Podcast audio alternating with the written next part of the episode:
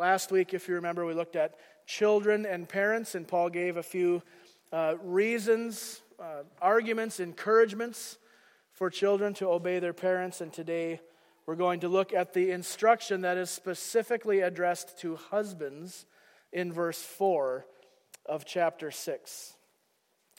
I was thinking about and having, you know, conversations. I talk with a lot of you and with a lot of people during the week, and there is this, this general sense, to varying degrees, but there's this general sense right now of concern, uh, anxiety, worry, just, you know, the instability that we often see around us and internationally, nationally, whatever that might be. And I was just thinking about what, the, what is the best thing that I can do for you as your pastor when things are uncertain. I mean, they're always uncertain. We just, sometimes it's more apparent to us than others.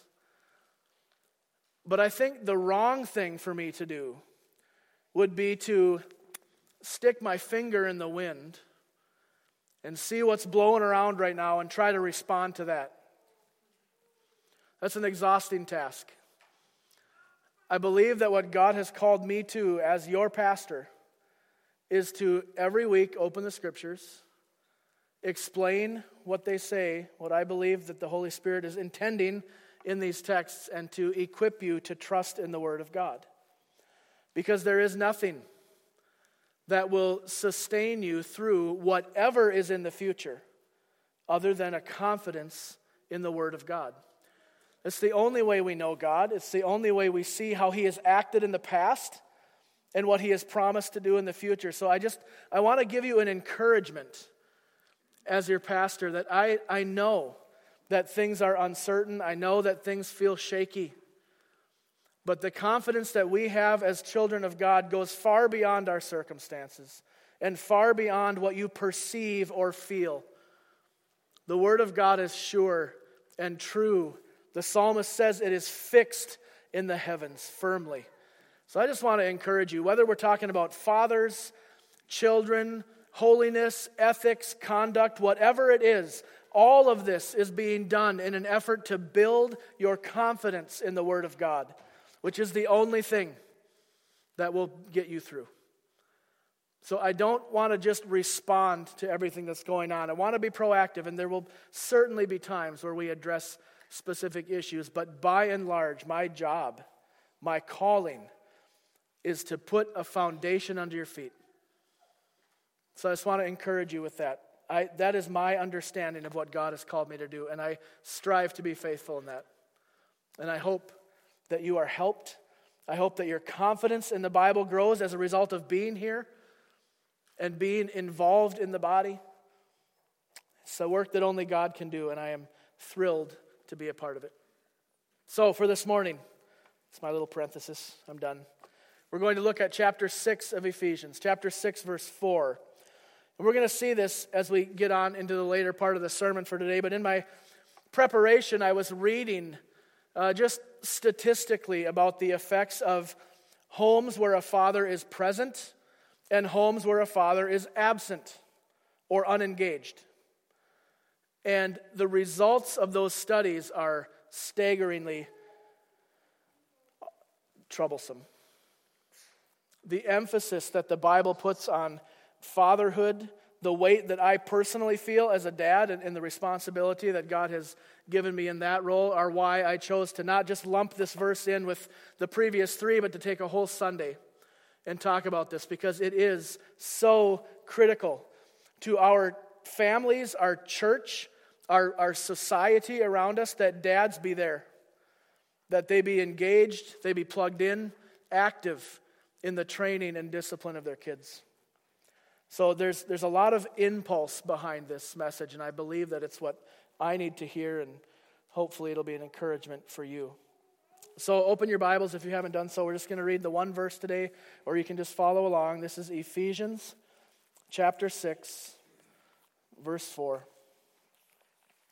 Ephesians chapter 6, verse 4. Fathers, do not provoke your children to anger, but bring them up in the discipline and the instruction of the Lord. Let's pray together. Father in heaven, now as we come to you and seek your help once again, I pray that you would be here through your Spirit and through your word and minister to us the truth that needs to be heard. Thank you, Lord, that because of what Christ has done, what we'll celebrate at the table later this morning, we can call you Father. And regardless of how our earthly fathers conducted themselves or didn't conduct themselves, we have a heavenly Father who is perfect.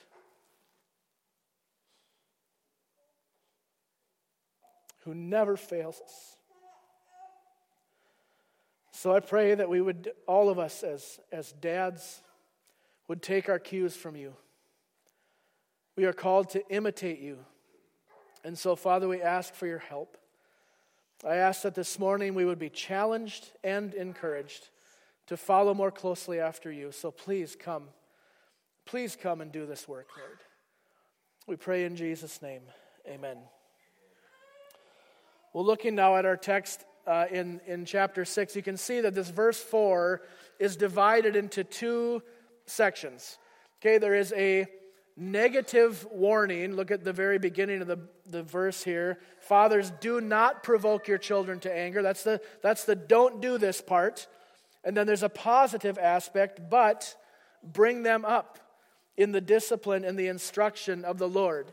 Now, there's a lot of crossover, and we're going to see that as we keep going, but I'm going to structure this message loosely around that division of the warning, the, the don't kind of stay away from this, and then the positive instruction of here's what you ought to do. Just as it was significant, if you remember last week, I said it was significant to me that Paul addressed children directly, and we talked about that a little bit. I think it's also significant that he addresses fathers directly. This teaching is addressed to fathers. Some of the commentators that I was reading say that, well, this is just Paul's way of referring to parents in general, and it's really it's equal for both father and mother to take this on. But Paul knows the word for parents. He just used it in verse 1. If he wanted to say that, he would have said it, but he doesn't he addresses this teaching primarily and specifically to fathers because the instruction here is not for both parents equally, but is primarily for the fathers. And I'm going to explain a little bit more about why I think that. So, why does Paul specifically address fathers?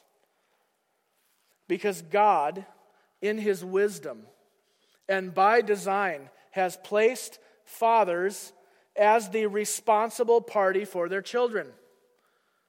We carry a significant responsibility as dads, and this is by design. Just as a husband is the head of his wife, he is the head of his household, which includes his children, and he is to take primary responsibility in their upbringing. This doesn't mean that mom is hands off or that she's uninvolved or disengaged. It does not mean that, like, you can get away with sassing your mother, but you better respect your father. That, that's not at all what Paul is getting at here. But as men, as husbands, as fathers, we are called to this unique and tremendous responsibility of raising our kids. So, the warning here to us, dads, do not provoke your children to anger. What does it mean to provoke? I think we could probably all fill in the blank here. to poke, push, aggravate. Maybe your version says exasperate. We know that feeling. It's, here's, here's how I was thinking about it it is, in, in terms of parenting, uh, requiring an outcome that is impossible to achieve. In other words, having really unrealistic expectations, putting these burdens, so to speak, on your kids, knowing that there's no way they can follow through. That will provoke them, that will exasperate them. Or requiring obedience in areas that you have not yet taught them about. That will provoke, that will push, that will get them into a corner. And Paul says, Fathers, do not do that. Do not provoke your children to anger. Children can be pushed to a place of anger or bitterness by a father who is unreasonable in his expectations for them. This is something that I'm continually learning as a dad as I think back about most of the times that I have been frustrated with my boys or, or responded in a way that is less than Christ like. It has been when they do not act like adults. You know what I'm saying? I, I have put this expectation on my eight or nine or 13 year old that they should think and process and respond like an adult who has had 40 years of experience doing this. And so, in my sin, in my failure to obey this text, I've responded harshly or inappropriately. That's what Paul's talking about. He says, Don't do that. Don't provoke them. Don't exasperate them. You will exasperate your child if you punish them for doing something they had no idea was even wrong. That's your, that's your job as a parent, as a father, to keep the expectations clear. And I, I think that built into this warning, when Paul says, don't, don't provoke your children, I think there's a call for fathers to be clear. I think there's a call for fathers to be clear. Here's what I mean by that does your child know what you expect from them? Are, are, the standards of your home, are the requirements for obedience clear? Is there a clear expectation for conduct, attitude, behavior, all that kind of stuff? Or is it kind of foggy? And then if they don't really know what's going on, then you, mm, you respond to that. I think in the warning, to not provoke our children, to not exasperate them. There is a call for clarity. Have standards. That's appropriate. Have boundaries. But make sure that they are clear standards and visible boundaries that your kids know about. Nothing is going to frustrate your child more than getting whacked for doing something and they had no idea that it was even wrong in the first place. That will exasperate them and provoke them. Now, let me ask this What happens, dads, when we do this, when we provoke our children? What, what happens then? My, my prayer and what I've been praying all week and all morning is that all of us as dads would take this instruction today and put it into practice to greater degree. But the reality is, is we're going to fail at this.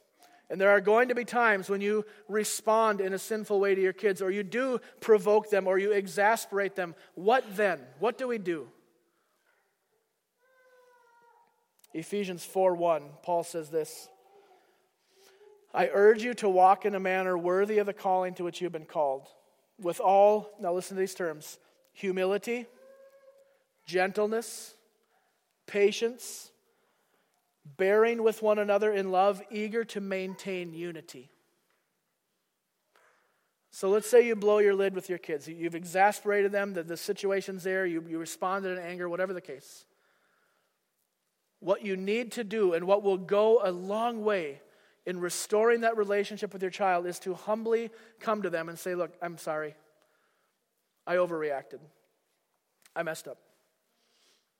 And what a wonderful opportunity to show in very visible form the grace and forgiveness that God has extended to you. I just think this is an opportunity that we cannot afford to pass up. Now, most of us men are a little bit more bent towards pride, and we're unwilling a lot of times to admit that we were wrong. This is especially easy when kids are young because you can explain anything. Right? You can explain away anything and they don't yet get it. And it's easy sometimes to just write off our prideful response, our stubbornness as dads, just say, oh, they don't get it anyways. Yes, they do. They might not be able to articulate it back to you, they know exactly what's going on. And for you to humble yourself, to do what the Bible commands us to do, and be humble and gentle and patient. It's going to go a long way with your kids. You are going to mess up. I am going to mess up. But when you do, don't just keep letting that build and build until it blows sometime. It's okay to admit that you were wrong and to come to your child and say, Look, I know, I know I screwed up. I'm sorry. And use that opportunity to explain and demonstrate to them the forgiveness and the grace of God, which has been so undeservedly handed to you through Christ. It's a wonderful opportunity. Now look at the second half of this verse. Ephesians 6 4 Fathers, do not provoke your children to anger, but Here's the positive bring them up in the discipline and the instruction of the Lord. Maybe your translation says something like nurture and admonition. Whatever the case, the idea here is that of discipline and care, care and instruction. We talked about nurture. That was one of the words that Paul used with husbands and wives. This kind of caring and development. And also the instruction, teaching them what is the right thing. The, the primary job of a Christian dad is to instruct his children about the truths of the gospel and then teach them how to live that out in their life. Okay, some of us have a good handle on the theology. We understand in principle what this means, but we need help in putting that into practice. Others of us are good at doing the thing, enforcing the rules, having the standard, but we're a little shy on the principle, the biblical reality that undergirds those behaviors and those corrections, which is why Paul includes both instruction and discipline, the, what you ought to do and how to carry this out in the life of your family. When Paul uses the word discipline here, he is referring, this is my definition of discipline, godly correction that will guide and direct a child's life. Okay, so when Paul used discipline, I'm seeing that as godly correction that will guide and direct a child's life. We all have desires for our kids, right? Even when they're very young. You say, man, when they grow up, I hope they're whatever. It might be a vocational thing, it might be a characteristic or whatever.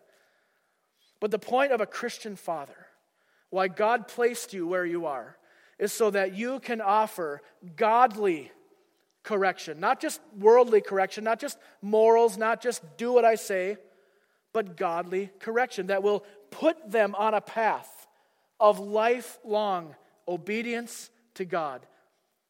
If a children is if a child is unwilling to obey you as a father, they will not submit themselves to God. In many ways, dads, you represent our Heavenly Father to that child. And the instruction that you give them is far more than in the moment. It is training them, it is teaching them for a life of obedience to God.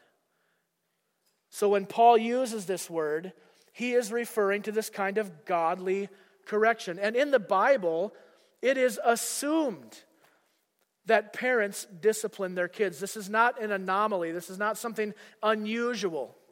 In Hebrews chapter 12, there's a section about this, and I want to read just part of it because I think it's very relevant to what we're talking about. Hebrews 12, starting in verse 9.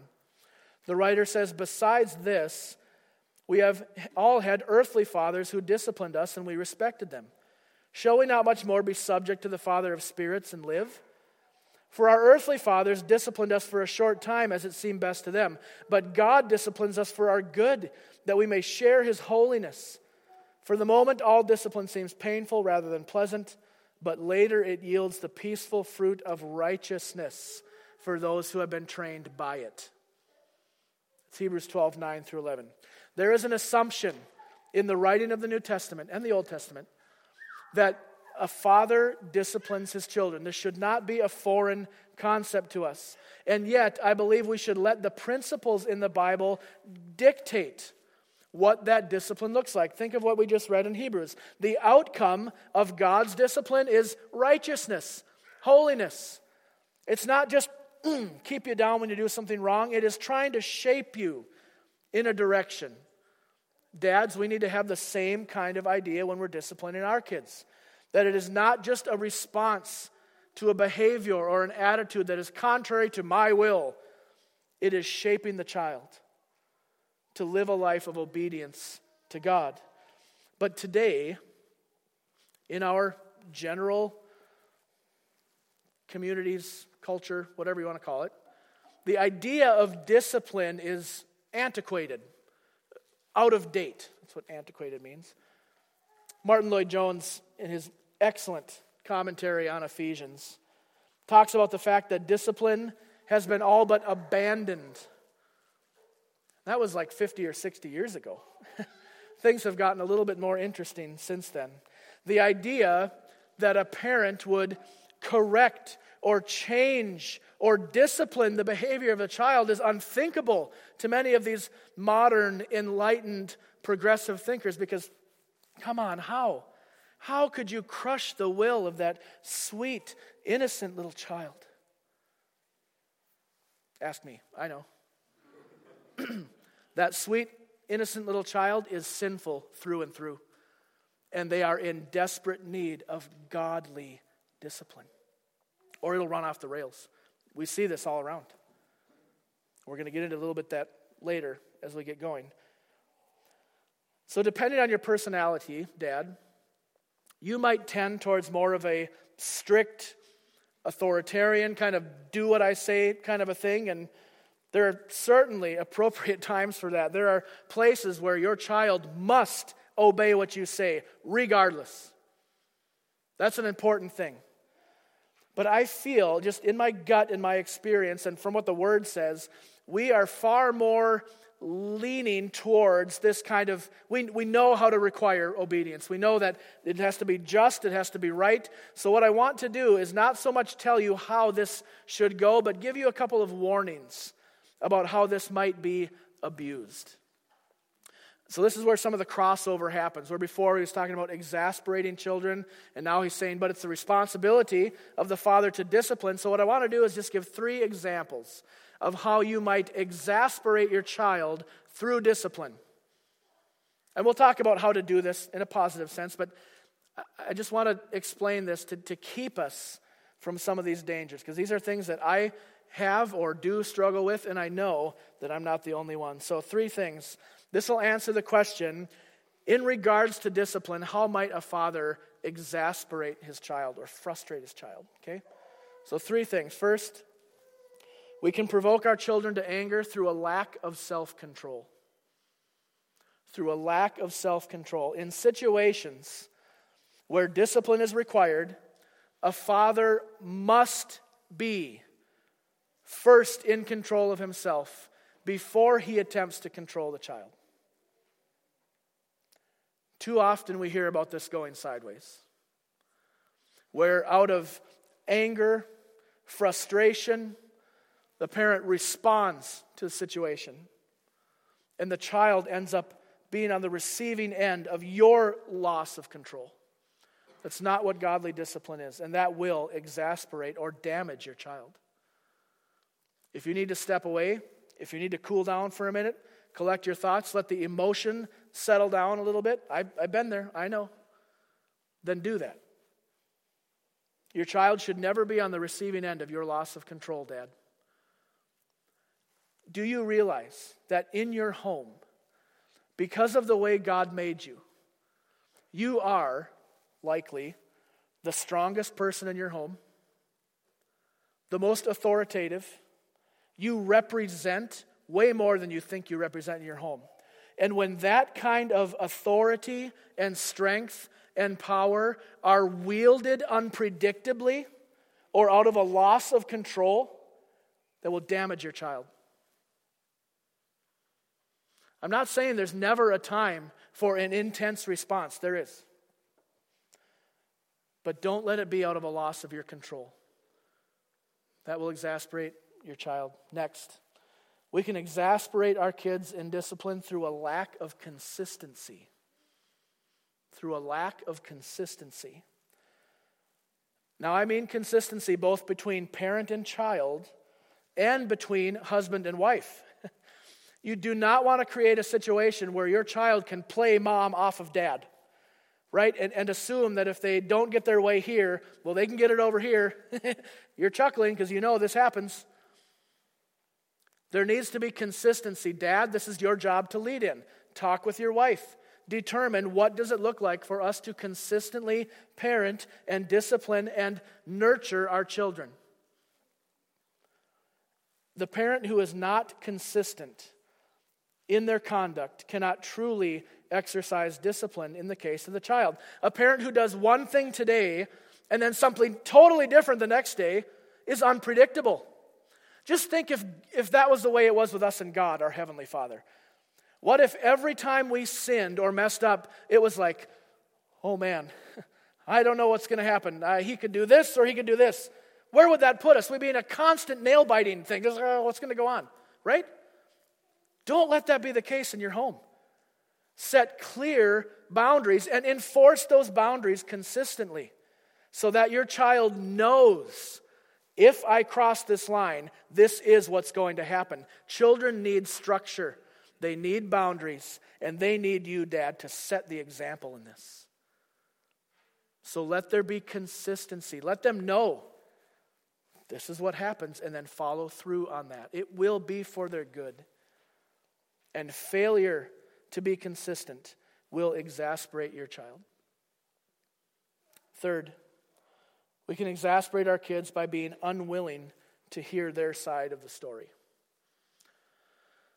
Now, before I say any more on this, I want to say that I'm not, I'm not endorsing this idea of letting your child talk their way out of the ticket, so to speak, right? I'm not saying that, I mean, sometimes it is just cut and dried, and they are in the wrong, and you know exactly what to do, and you ought to do that. However, especially as kids get older, it is important that we try to understand the whole situation before judgment is pronounced. You familiar with the Habeas Corpus Act, which, which says it's, it's wrong, it's unjust for someone to be held without trial?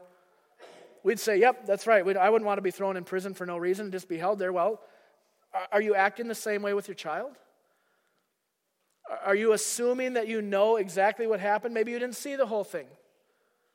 Maybe there's an explanation that your child could say. So I'm, I'm not saying that you should give the child the authority to decide if they should be disciplined or not. Don't hear me say that. But as Christian parents, we ought to be willing to hear, you know, just this is what I saw, this is what I think happened. Is that right? What, what do you think happened? And if you're willing to listen, then you have to be willing to admit that perhaps you didn't know everything and you need to change something. We can really exasperate our kids by just being unwilling to hear from them.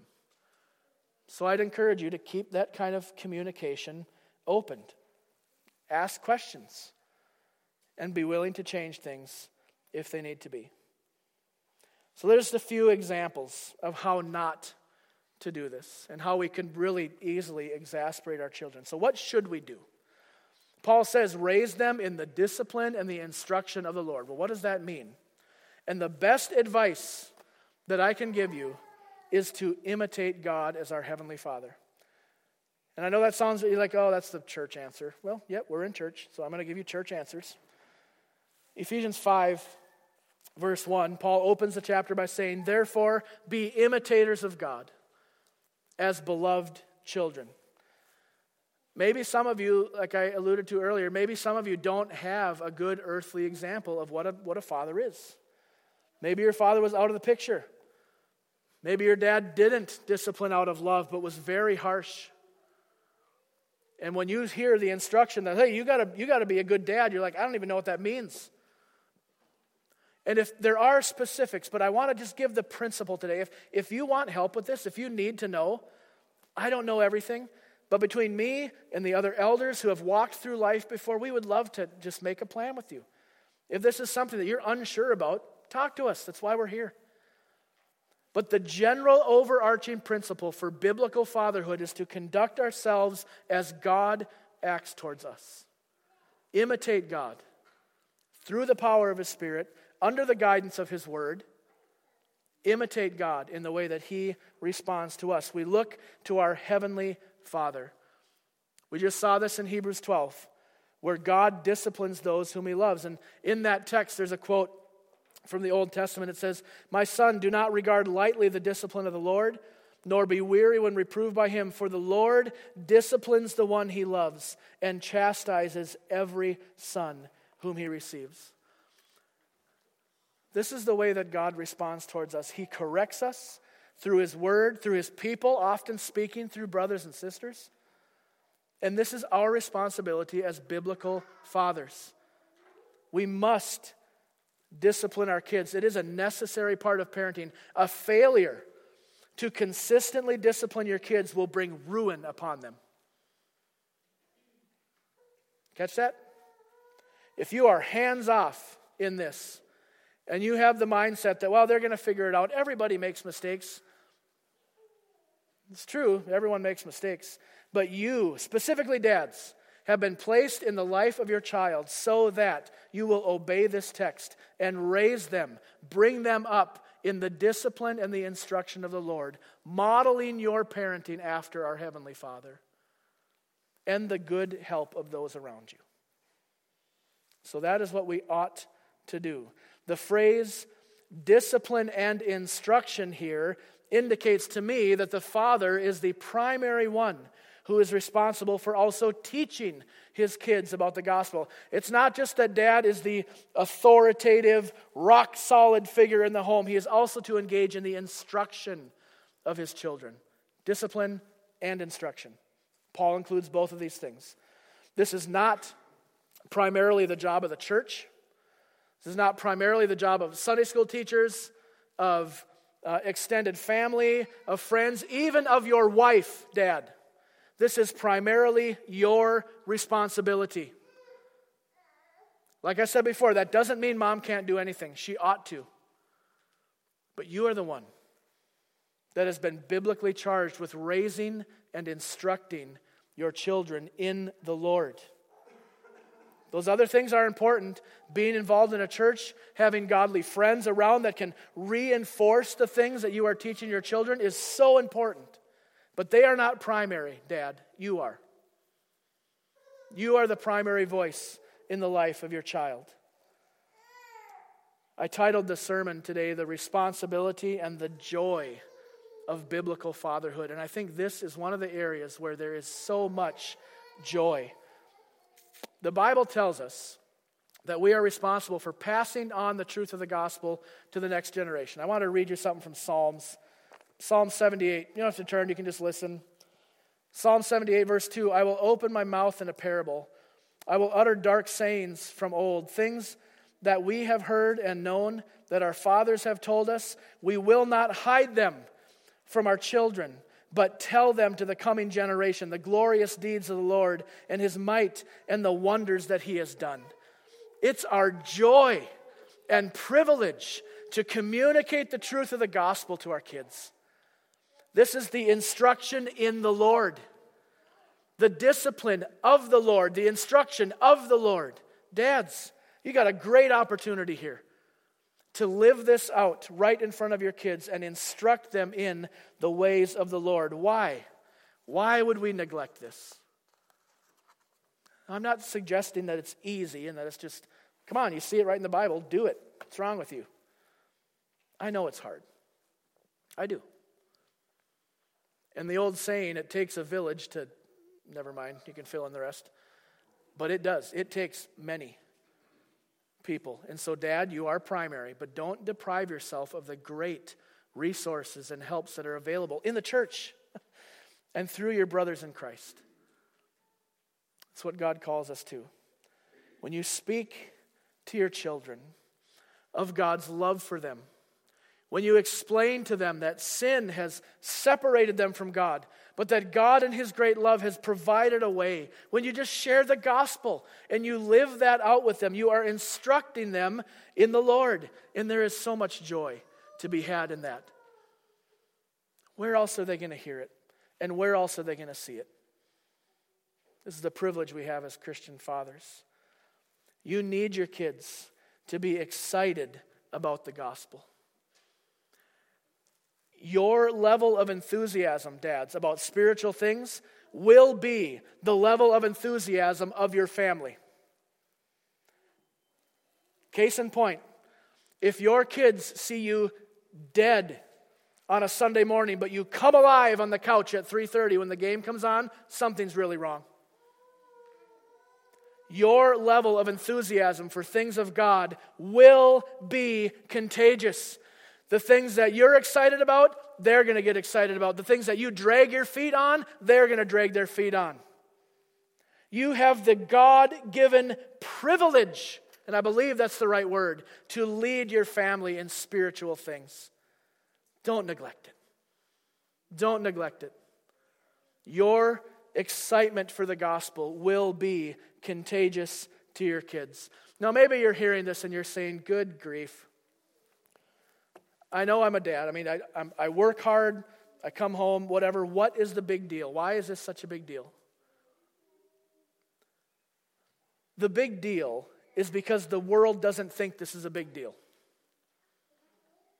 which is proven in the statistics and the facts of fatherless homes.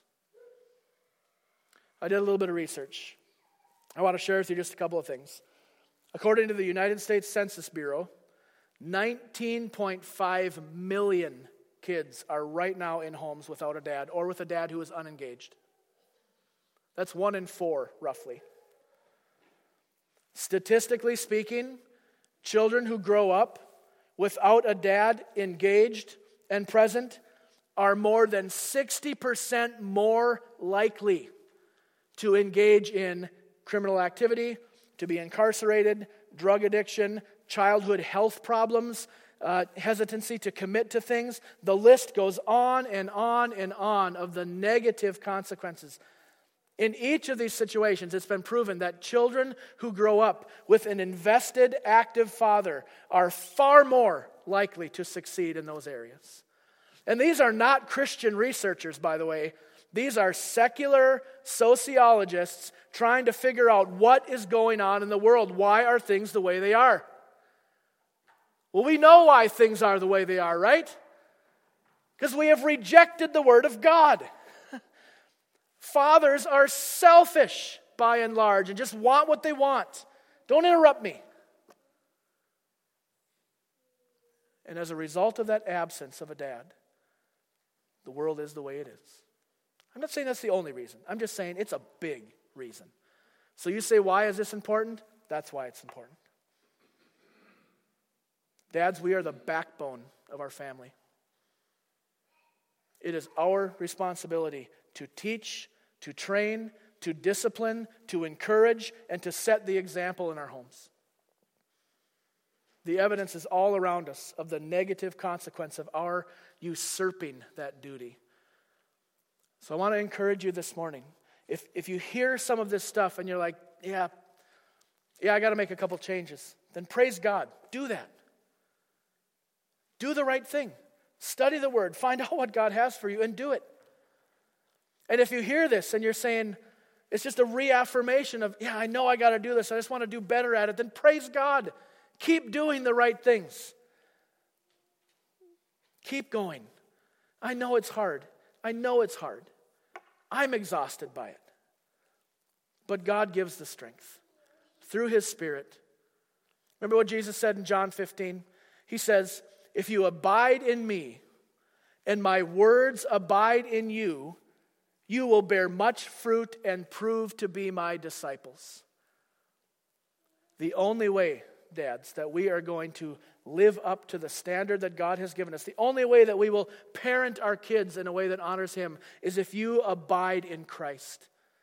Take your cues from Him, learn from Him, humbly ask Him for help, and by His Spirit, He'll help you and He'll empower you for this work.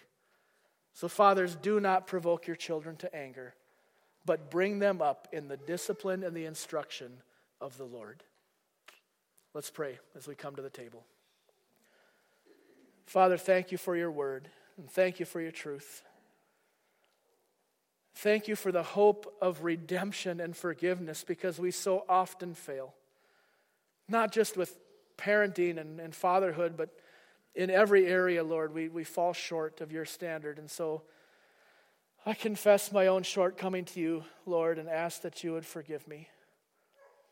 And I pray that for every husband and father here, as we consider the role in which you have called us to, whether we are currently fathers or we desire to be fathers one day or, or whatever the case, Lord, give us strength to be faithful to your word. Thank you for the promise of your forgiveness when we fail, and also the promise of strength to walk in obedience to you. So, Father, we thank you for this. We pray for your help. And I ask for every father in this room that you would strengthen them now for this task. Pour out your Spirit upon them and anoint them for this work. Would our church be full of households that are led by strong, godly men who fear you and who honor you in the way that they raise their children. Lord, I pray for the glory of your name and for the good of this church. Amen.